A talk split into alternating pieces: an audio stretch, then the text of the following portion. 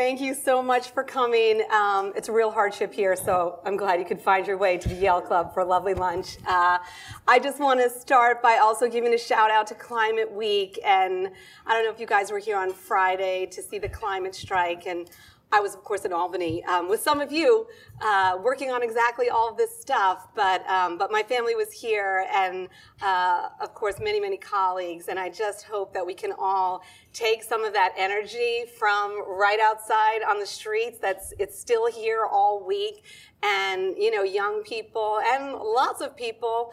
Um, I'm regularly assaulted by very old people who are like, "You can do more," you know. And we do need a kick in the pants uh, because even though we have the what we think is the most ambitious climate agenda really in the world, and we aim to uh, attend to every line of it.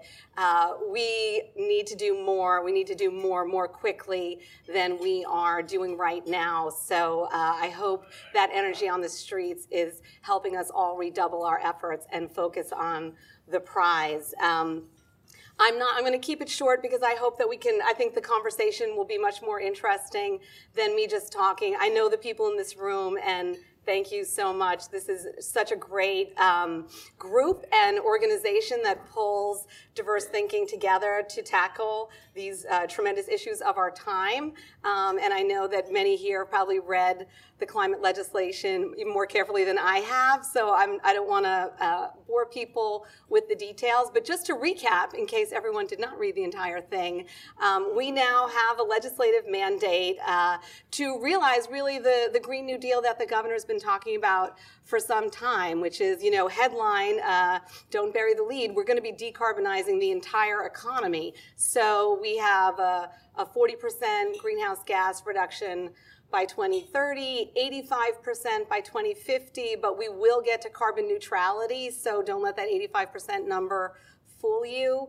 Um, the on the clean energy, the power sector side of the equation, I think there's like a long-standing um, set of policies that many in this room help develop and implement and realize uh, in your businesses uh, of scaling up both renewables and energy efficiency. So we will be taking our clean energy standard to 70% by 2030 and reach 100% zero carbon energy by 2040. Um, and then that, of course, is the foundation of what we're going to be doing in the other sectors. So, you know, we've got to electrify and also bring clean low carbon fuels to our transportation sector. We need an orderly transition away from fossil fuels in our buildings. So that's also energy efficiency, not just on the electric side, which we had a tremendous order back in December to bring New York up to the top performing states with 3% annual savings. So we can all have much more uh, high performing buildings. But we know we need to do something comparably rigorous on the gas side. And invest in natural gas energy efficiency even as we're transitioning away from natural gas in buildings and really scale up heat pumps, you know, the way that we've been able to scale up some other technologies like solar and um, other things on the uh, electric energy efficiency side. So look for more programs like that. So, you know, we got the building sector. We're here in New York City where the building sector is uh, front and center, and we already have uh, very ambitious legislation at the city level that we uh, plan to be, we will be, we're statutorily um, included in figuring out how to implement that um, package in the smartest way and really build on that statewide and figure out how to do deep retrofits in the existing buildings that we love, but you know they're kind of old, and it can be challenging to bring them up to that top top level of performance. And then, of course, the industrial sector, which I think um, I have been doing this a long time, really in many many states, not um, historically as focused in New York as I am now, and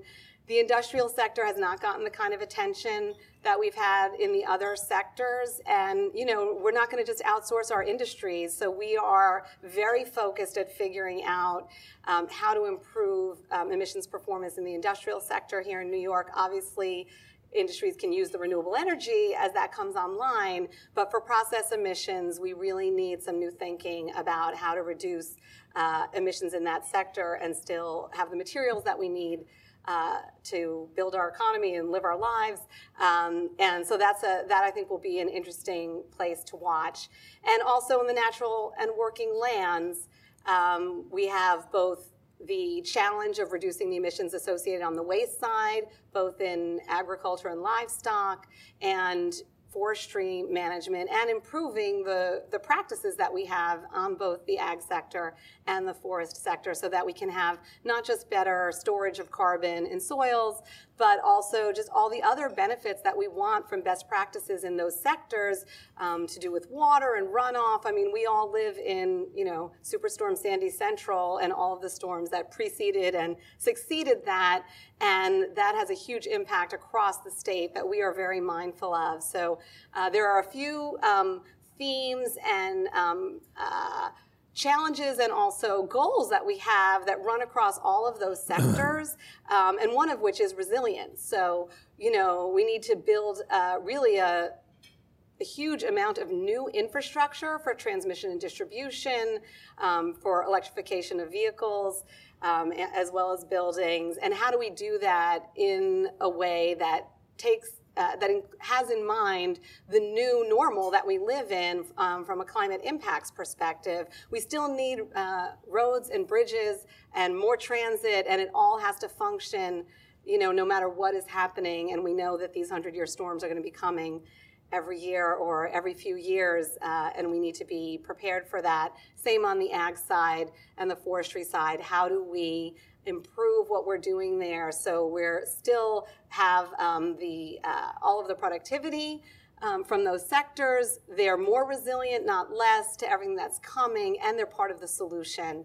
So that's something that's really exciting. Um, equity is front and center. It's written into the climate legislation.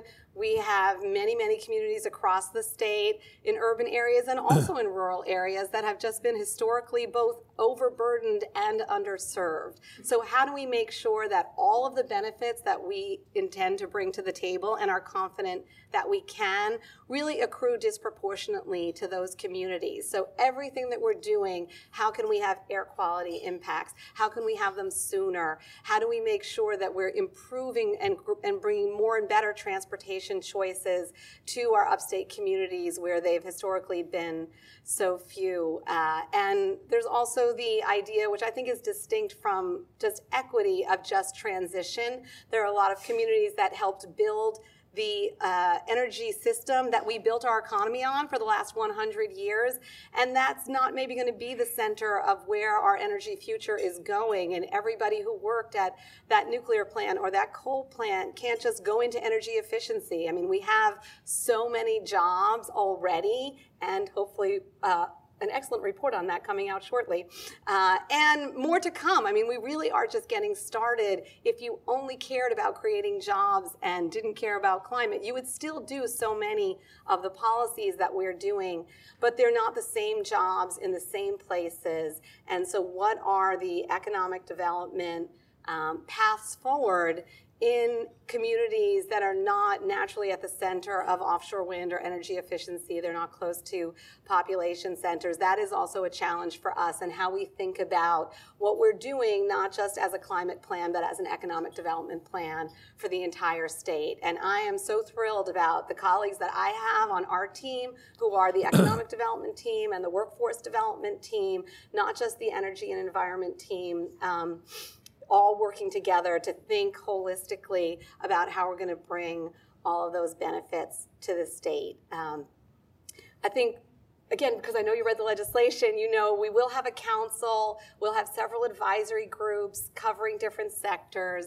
and you know we need to build out a roadmap, and then the agencies need to adopt all the rules and regulations that are going to achieve all the goals that I mentioned. And we are going to do those, and those are going to be rich. And I invite all of you, and many of you have already talked to me about participating in those.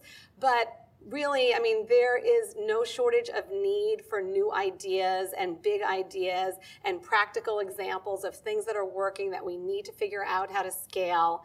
Uh, and please bring them to us. I mean, we are going to have very open doors. Those are only a few of the venues where people can be kind of formally engaged in a formal process. But, you know, all of us are already working on all of these things. So we're already speaking with many of you and your colleagues uh, and getting uh, your input, even on the process, as well as on the, con- the content and the rules, and how to balance these tensions of competing interests because it's not easy. Um, there are a lot of the things that we're trying to do have not been done before. So, how do we make sure we have an orderly transition?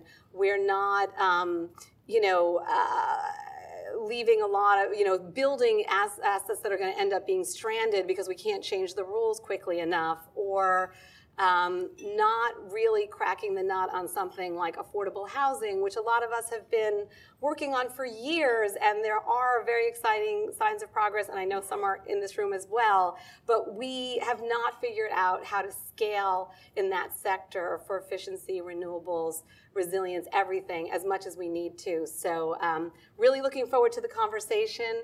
Um, please ask as many questions and hard questions uh, as we can fit in, and then over the next um, months and years, please be engaged and bring your ideas to the table. Um, I know it can be difficult to get meetings scheduled because uh, we're only a limited number of people, but we really do want to um, work on this in a collaborative way. And the more people that own what we're doing, the more successful it's going to be as we roll it out. So thanks for your interest in coming and uh, on to the conversation.